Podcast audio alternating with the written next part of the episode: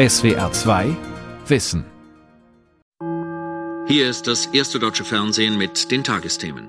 Der Frauenkongress der UNO in Nairobi und das zu Ende gehende Jahrzehnt der Frau sind auch Thema des Kommentars. Es spricht Carola Stern vom Westdeutschen Rundfunk. Diese Frauenfragen sind ja hochpolitisch. Einzutreten für gleichen Lohn, sich gegen die Unterdrückung von Frauen im Namen des Islam zu wenden. Dies ist einer der letzten Tagesthemenkommentare von Carola Stern. Den widerlichen Prostitutionstourismus anzugehen. Wie immer meinungsstark und immer parteiergreifend für die Unterdrückten. Eine unpolitische Weltfrauenkonferenz kann es nicht geben. 1985, mit 60 Jahren, beendet Carola Stern ihre journalistische Karriere. Vor ihr liegt ab jetzt ein erfolgreicher Weg als Schriftstellerin, hinter ihr ein außergewöhnliches Leben. Zuerst überzeugte Jungmädchenführerin bei den Nazis, dann kommunistischer Parteikader in der DDR und nach der Flucht in den Westen Spionin für den amerikanischen Geheimdienst. Carola Stern, Agentin, Menschenrechtlerin, Journalistin. Von Joachim Meissner. Man konnte sie verstehen. Das heißt, was sie sagte, hat jeder verstanden. Da gab es kein Geschwurbel, dass man nicht, dass man ahnte, sie meint vielleicht das, aber sie hat sich noch ein, zwei Hintertürchen offen lassen. Das gab es bei ihr nicht, sondern sie sagte, was der Fall ist. Und damit war es auch pointiert, damit war sie auch angreifbar. Paul Elmar Jöris, ehemaliger Terrorismusexperte der ARD, war Redakteur und Korrespondent beim WDR in Köln. Als junger Nachwuchsjournalist gehörte er in den 1970er und 80er Jahren der Kommentarredaktion im Hörfunk an, deren Chefin Carola Stern war. Hier wurde das aktuelle politische Geschehen der damaligen Zeit analysiert, eingeordnet und bewertet. Die Ostpolitik Willy Brandts, der Zustand der SPD, der NATO-Doppelbeschluss, die Friedens- und Umweltbewegung, der aufkommende Feminismus und vieles mehr. Carola Sterns eigene Stellungnahmen waren immer pointiert und meinungsstark. Früh fand sie zu ihrem Stil, und der war nicht unumstritten, selbst in der eigenen Familie, wie sie in einem Interview im hessischen Rundfunk später sagte. Ich kann mich erinnern, dass mein Mann zu mir sagte, du, ich glaube nicht, dass du die Probezeit beim WDR überstehst. Du sagst ich statt Mann und du äh, sagst, dass du im vorigen Jahr eine andere Meinung gehabt hast in deinen Kommentaren und dass du vielleicht im nächsten Jahr wieder eine andere haben wirst, das ist alles unmöglich. Oh, aber ich sagte, ja du, das tut mir leid, ich rede so wie ich denke und da kann ich mich nicht mehr ändern. Ich bin auch inzwischen schon äh, also über 40, da kann ich mich nicht mehr anpassen. Da sie aus ihrer Mitgliedschaft in der SPD und ihrer Nähe zum linksliberalen Lager keinen Hehl machte, Willy Brandt, Gustav Heinemann, Günter Grass und Heinrich Böll persönlich kannte, wehte ihr ein scharfer Gegenwind aus dem anderen politischen Lager ins Gesicht. Mir ist auch hinterher erst klar geworden, wie stark ich polarisiert habe. Das heißt, ich bekam sehr viele Briefe von Leuten, die mir schrieben, also wir finden Ihre Kommentare großartig, die sagen genau das, was wir auch denken, machen Sie so weiter. Und äh, dann hatte ich eben doch auch sehr viele Gegner, also besonders äh, auch innerhalb der CDU. Ich kriegte auch Briefe, also auf einen bin ich noch immer besonders stolz, aber in dieser Art waren die alle. Im Vergleich zu diesem Weib war Rosa Luxemburg eine Dame. Wer polarisiert, muss auch einstecken können. Das konnte Carola Stern. Frei nach dem Motto viel Feind, viel eher. Der größte Shitstorm, der sie traf, war aber gar nicht einem politischen Thema gewidmet, erinnert sich ihr ehemaliger Kollege Paul Elmar Jöris noch gut. Und zwar, sie wohnte im, im Süden von Köln und da war sie in einem Hundehaufen ausgerutscht und hatte sich das Bein gebrochen. Und in einer Glosse hat sie das beschrieben und hat sich über die Unachtsamkeit der Hundebesitzer aufgeregt. Und auf diesen Beitrag gab es die meisten Beschwerden. Da ist die Sekretärin zusammengebrochen, weil also wirklich waschkörbeweise dann die Beschwerden kamen. Denn was sie dazu sagte, hat auch wirklich jeder Hundebesitzer verstanden. Äh, und das unterschied sie von anderen, dass sie vollkommen klar war. Und doch war sie voller Zweifel und Unsicherheiten.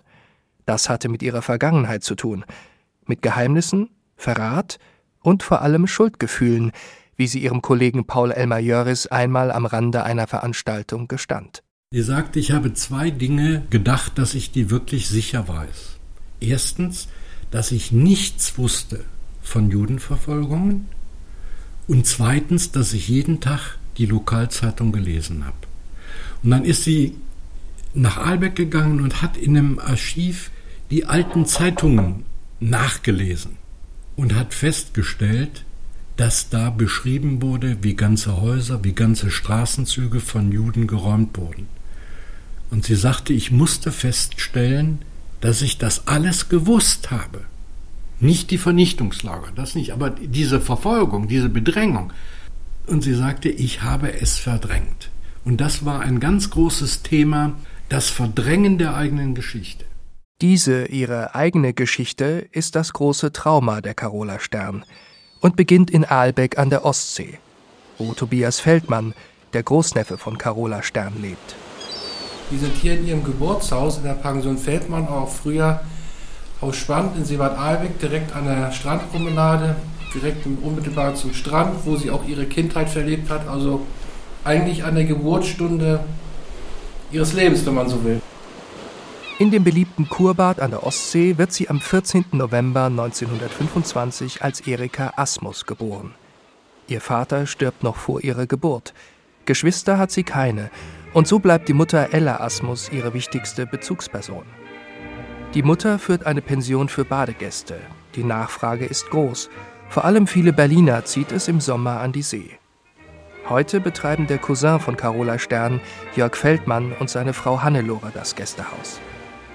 Vom zweiten Stock hat man einen wunderbaren Blick auf die Ostsee, die Schiffe am Horizont, die Promenade und auf das Strandleben, das bei unserem Besuch aufgrund des Wetters nicht ganz so ausgelassen erscheint wie auf dem Foto von 1935, das Hannelore Feldmann und ihr Sohn Tobias mitgebracht haben. Auf dem Foto ist sie das kleine Mädchen, wo sie immer von geschwärmt hat. Sie wollte so gern Badegastkind sein und die Geschichte war ja aufgeflogen. Sie hatte sich äh, so niedlich fertig gemacht am Strand und Bogen gebaut und mit den Urlaubern gespielt und dann kam ihre Mutti leider über die Düne und rief dann runter, Erika, komm, äh, Geschirr abtrocknen und dann war das natürlich aufgeflogen. Und die Leute sagten, wir haben doch gleich gesagt, das ist kein Badegatskind, das ist doch eine Einheimische. Und diese Geschichte, äh, die fanden wir immer so niedlich, genauso wie die Geschichte mit der Tänzerin. Die war? Ja, sie wollte immer Tänzerin werden, aber sie ist damit nicht gut angekommen, weil sie sagt, sie hatte krumme Beine und hätte ja nie Tänzerin werden, war nicht krumme Beine, O-Beine. Aber Tänzerin war ja ihr erster Berufswunsch. Immer wieder wird Carola Stern diese Geschichte später in Interviews und in ihren Autobiografien erzählen, als Erklärung, dass sie schon immer ins Rampenlicht wollte, die große Bühne gesucht hat. Und dann eben nicht als Tänzerin, sondern als Journalistin und Publizistin betreten hat. Ein Drang, der sie, die spätere Sozialdemokratin und Anhängerin von Willy Brandt, als Kind zunächst Karriere bei den Nazis machen lässt wie sie in ihrer Biografie in den Netzen der Erinnerung schildert, distanziert von sich in der dritten Person geschrieben. Jährlich am Vorabend des 20. April, Führers Geburtstag, hat sie ihren Auftritt im umgeräumten Lesesaal der Kurverwaltung. Anfangs gibt sie ihnen einfach ein abgelesenes Führerwort mit auf den Weg, aber später konkurriert sie mit dem Ortsgruppenleiter und Standortführer der HJ im feierlichen Reden – und einige Damen von der Frauenschaft erklären, dass sie die bessere sei. Das wird ihre liebste Tätigkeit bei den Aalbecker Jungmädeln, auf Feierstunden Reden halten. Die Begeisterung für den Führerstaat schlägt um in Entsetzen, als der Krieg verloren geht. Die Familie muss vor der nahenden Front durch halb Deutschland fliehen, weil der, wie Carola Stern es gelernt hatte, sogenannte Erzfeind, die Kommunisten, ihren Heimatort Aalbeck besetzt. 40 Jahre später erscheint ihre erste Autobiografie. Sie ist eine einzige Erklärschrift, die eine Antwort auf die Frage geben soll, wie konnte das passieren? Wie konnte ich ein so gläubiges Hitlermädchen werden? In einem Interview im Hessischen Rundfunk fasst Carola Stern ihre Betroffenheit zusammen. Ich nehme mir nicht übel, dass ich da Mädelführerin gewesen bin. Aber was ich bis heute nicht begreife und was mir bis heute leid tut, ist diese Mitleidlosigkeit eines jungen Mädchens. Also ich war doch kein Monster, ich war doch ein ganz normales Kind und ich ging doch zum Kindergottesdienst. Und dass ich also ähm, mit angesehen habe, wie diese verhungerten sowjetischen Kriegsgefangenen am Haus vorbeiziehen und laufen nicht rein und holen ein Stückchen Brot für die. Also, dass ich mit angehört habe, wie Zwangsarbeiter geschlagen worden sind, das hat mich sehr berührt. Das, das hat mich sehr betroffen gemacht. 1986 erscheint Carola Sterns Autobiografie in den Netzen der Erinnerung. Darin erzählt sie die Lebensgeschichten zweier Menschen, ihre eigene und die ihres Mannes. Heinz Zöger, ein überzeugter Kommunist und Journalist, saß für seine Überzeugungen erst unter Hitler, dann auch in der DDR im Gefängnis. 1960, nach seiner Flucht in den Westen, lernte er Carola Stern kennen. Die Doppelbiografie dieses zwar gegensätzlichen, aber stets sich zugewandten Paares ist vor allem eine schonungslose Selbstanklage der Carola Stern. Ihre Lektorin war Inke Brodersen, die damals im Verlag Rororo arbeitete. Es war für die heute 70-Jährige das erste gemeinsame Projekt mit Carola Stern. Oh ja, das hat mich sehr beeindruckt, weil es war ungewöhnlich zu diesem Zeitpunkt. Prominente Figuren der bundesrepublikanischen Politik oder Öffentlichkeit Carola war zu dem Zeitpunkt Angestellte des WDR und war bundesweit bekannt. Da war das schon sehr ungewöhnlich, dass jemand etwas erzählte über eine ganz andere Vergangenheit, denn Carola galt eher als linksliberale Stimme. Und nun erfuhr man, dass sie zumindest bis Kriegsende eine begeisterte Anhängerin der Nazis gewesen war. Bei diesem ersten Buch blieb es nicht. Carola Stern wollte schreiben. Sie musste schreiben, wie die Lektorin Inke Brodersen, die eine gute Freundin wurde und alle ihre künftigen Werke betreuen wird, selbst herausfand. Als ich sie fragte, warum sie denn gleich so viele Bücher schreiben wolle, hat sie mir gesagt, ich will lernen, endlich ich zu sagen.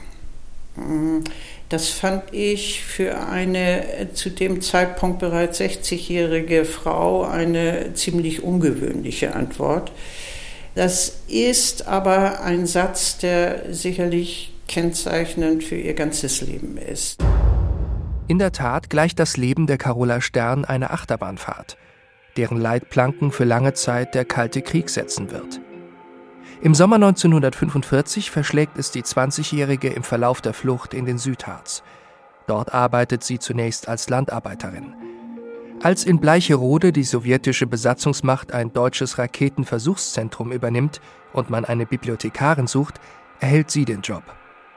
Allerdings wird das Zentrum mitsamt den deutschen Spezialisten, die schon an der Wunderwaffe des Führers mitgearbeitet hatten, kurz danach in die Sowjetunion verlagert. Die junge Frau bleibt im Osten und lässt sich am Pädagogischen Institut in Wiesenburg, östlich von Berlin gelegen, ab 1947 zur Lehrerin für Deutsch und Geschichte ausbilden. Als sie eines Tages bei Verwandten in Berlin übernachtet, erhält sie Besuch von einem Amerikaner. Die Amerikaner sahen dann ihre Chance gekommen, sie anzuwerben für ihren Geheimdienst, als Carola Sterns Mutter äh, sterbenskrank war und unbedingt unmittelbar nach Kriegsende, da gab es natürlich noch keine geordnete medizinische Versorgung, Morphium brauchte. Das konnten die Amerikaner ihr beschaffen. Der Preis dafür war, dass Carola in die SED eintreten sollte und dieses auch tat und auf die Parteihochschule in Berlin-Kleinmachnow kam, wo sie Lehrerin für Geschichte und Politik, glaube ich, wurde. Ab jetzt gilt Carola Stern als Karrieristin in der SED. Dabei merkt sie schnell, dass es an der Parteihochschule unerwünscht war, eigenes Wissen mit eigenen Worten wiederzugeben. Eigenständigkeit, so wird sie später schreiben, war nicht gewollt. Das Denunzieren jener, die Stalin nicht als größten Wissenschaftler der Gegenwart feierten, galt als Tugend. Es war nicht ungefährlich, die Gültigkeit dieser Phrasen in Zweifel zu ziehen, und sei es nur ironisch. Dennoch bleibt unklar, ob Carola Stern diesen Schritt rein aus Berechnung für das Morphium ihrer Mutter ging oder zumindest zu einem Teil aus Überzeugung. Ich glaube nicht, dass es wirklich Überzeugung war, aber es war die Flucht wiederum wenn Sie so wollen, in einen autoritären Rahmen, in dem vorgegeben ist, was ich zu tun und zu lassen habe. Das war eine Welt, die, die Carola kannte, selbst wenn es unter anderen politischen Vorzeichen war. Nach Kriegsende, nachdem ihre alte Welt eingestürzt war, war sie auf der Suche nach einer neuen Welt, in der sie Sicherheit und ein Stück Aufgehobenheit empfinden konnte. Die 25-jährige Erika Asmus ist noch meilenweit vom Selbstbewusstsein der Carola Stern entfernt. Ängste, Vorbehalte und Orientierungslosigkeit quälen sie. Dies umso mehr, als ihre Agententätigkeit droht aufzufliegen. Nach einem Verhör durch ihre Vorgesetzten flüchtet sie in Panik nach West-Berlin. Noch gab es keine Mauer, noch kam man relativ leicht dahin. In eine völlig andere Welt, die plötzlich alle Freiheiten ließ und die junge Frau überforderte.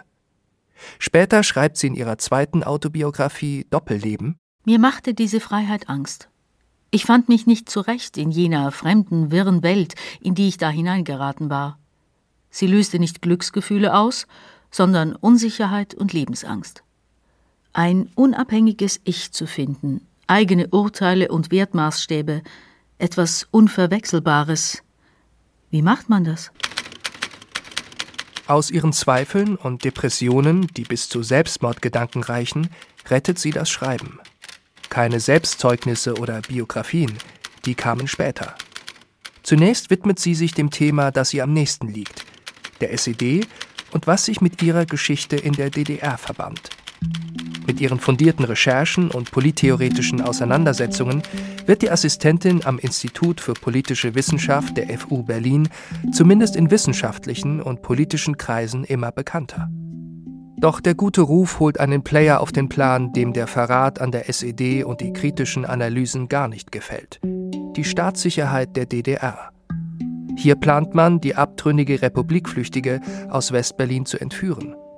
Ein aberwitziges Szenario, das sie für die Zuhörer in einem SWR-Interview noch einmal Revue passieren lässt. Also das erste Mal war es so, dass sie einen Mann geschickt haben, der auf der Straße, in der das Institut für politische Wissenschaft lag, nun von morgens bis abends auf und ab gehen musste, um festzustellen, wann komme ich in das Institut, wann verlasse ich das Institut. Als er meinte, das festgestellt zu haben, wurden zwei Kriminelle angeheuert, äh, die äh, liehen sich ein Auto aus und stellten das Auto ab vor dem Nebenhaus und es war dann verabredet, so steht es in den Akten der Stadtsicherheit, wenn Hugo, mein Beobachter, die Mütze zieht, dann bin ich es, die das Haus verlässt oder gerade betritt. Die beiden springen aus ihrem Auto raus und fangen mich und bringen mich nach Ostberlin. Dann passiert etwas Merkwürdiges. Die beiden Kriminellen werden plötzlich abgezogen. Ein anderer Auftrag scheint der Stasi wichtiger zu sein. Die Männer sollen einen geflohenen Stasi-Offizier aus Westdeutschland mit Hilfe der Tochter entführen. Das gelingt.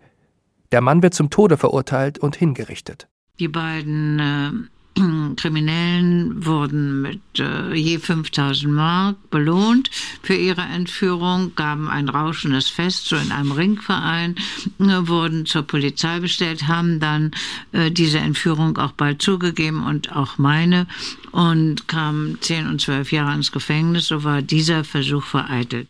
Auch ein zweiter Versuch wird scheitern. Davon unbeeindruckt schreibt Erika Asmus weiter.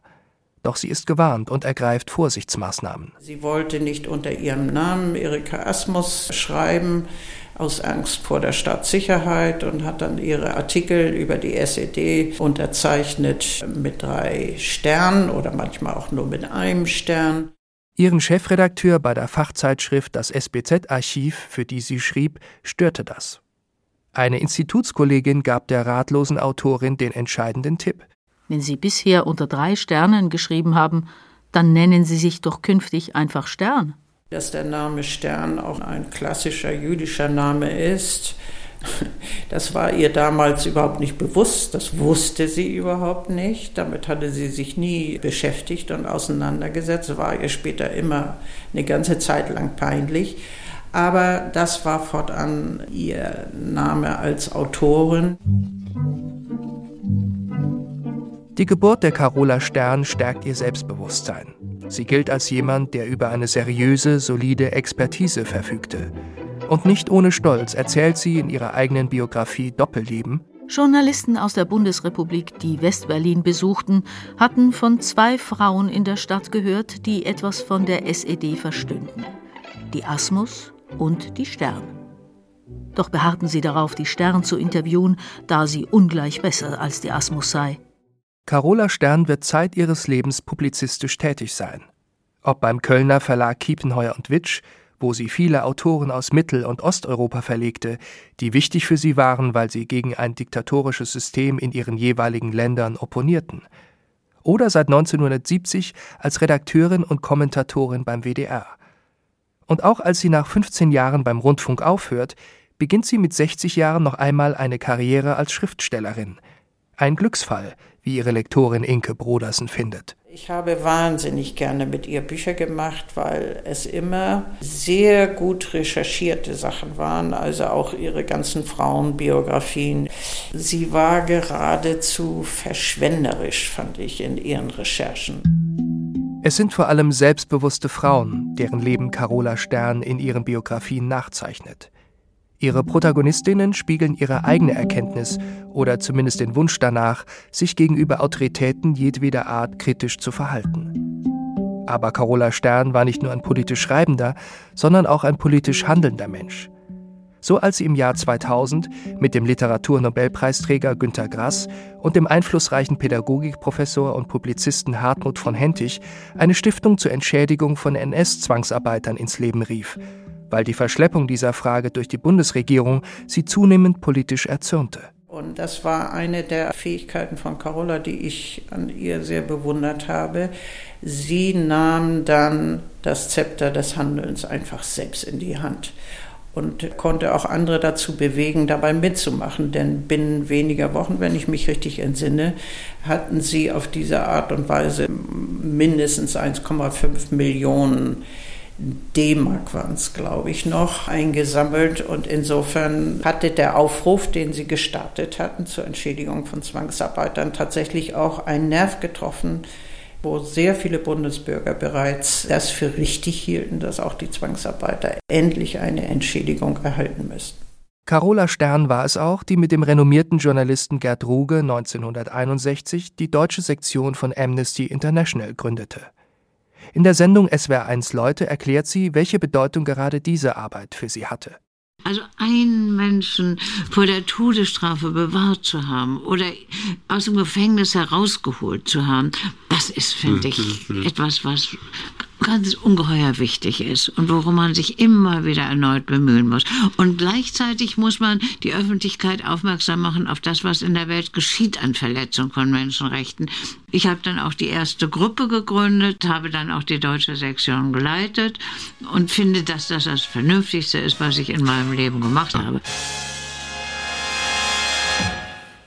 Guten Abend, meine Damen und Herren. Einen Tag nach den größten Massenprotesten seit dem Volksaufstand von 1953 riegeln Volkspolizei und Staatssicherheitsdienst Ostberlin weitgehend ab. Unterdessen kam es in der Oppositionsbewegung zur Gründung einer sozialdemokratischen Partei. Als sich im Oktober 1989 die SPD im Osten neu gründet und nur einen Monat später die Mauer fällt, wird auch Carola Stern aktiv. Der außen- und innenpolitischen Situation der DDR für eine konsequente Demokratisierung von Staat und Gesellschaft einsetzen. Sie will nach Usedom, Aalbecker Luft schnuppern, nach fast 40 Jahren die Konzertmuschel an der Strandpromenade, die Seebrücke wiedersehen und natürlich die Familie. Aber sie wäre nicht die Stern, wenn sie nicht zugleich den Kontakt zur jungen DDR-SPD auf Usedom aufgenommen hätte. Und so sucht, von Berlin heranrauschend, ein Wirbelwind die Insel heim, wie sich Martin Bartels, Pfarrer und SPD-Mitglied auf Usedom, erinnert. Kennengelernt haben wir uns, dass ich hier eine Wahlveranstaltung in Aalbeck organisiert habe für die erste Wahl im März 1990, äh, die große äh, erste freie Wahl in der DDR.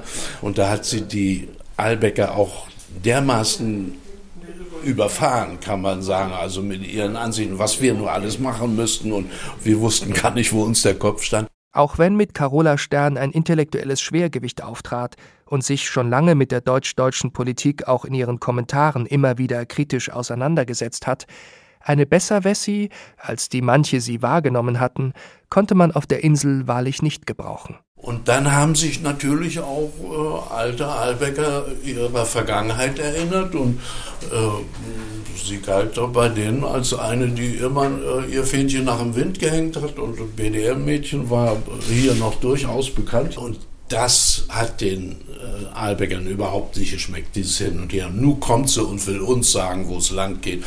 Und deswegen dieser Affront, der natürlich unsinnig war. Das ist eine tolle Frau gewesen, aber äh, in, in diesen Konfrontationen hat es ja auch keinen Zentimeter danach gegeben, was sie äh, politisch für richtig hielt und äh, ja, hat sich dann nicht nur Freunde gemacht. Man hört es heraus.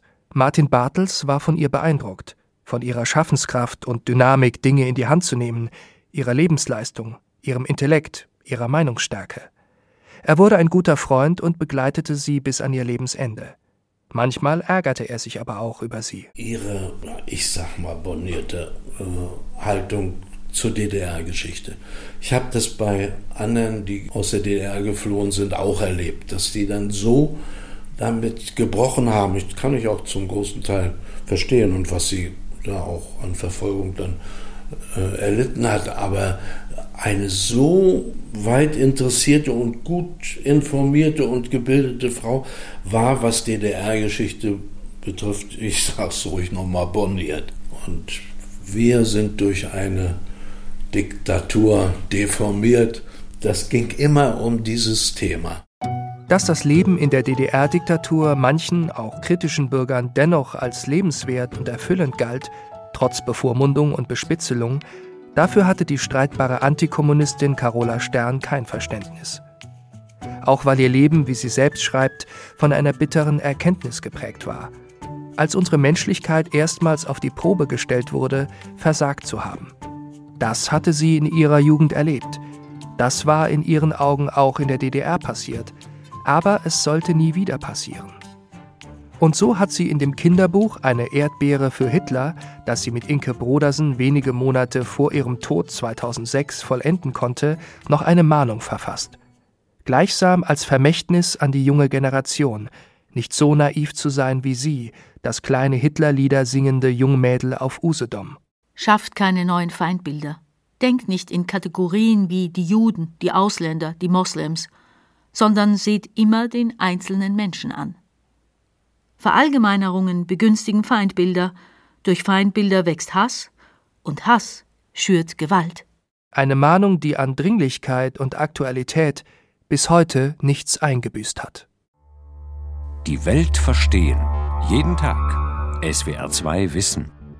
Manuskripte und weiterführende Informationen zu unserem Podcast und den einzelnen Folgen gibt es unter swr2wissen.de.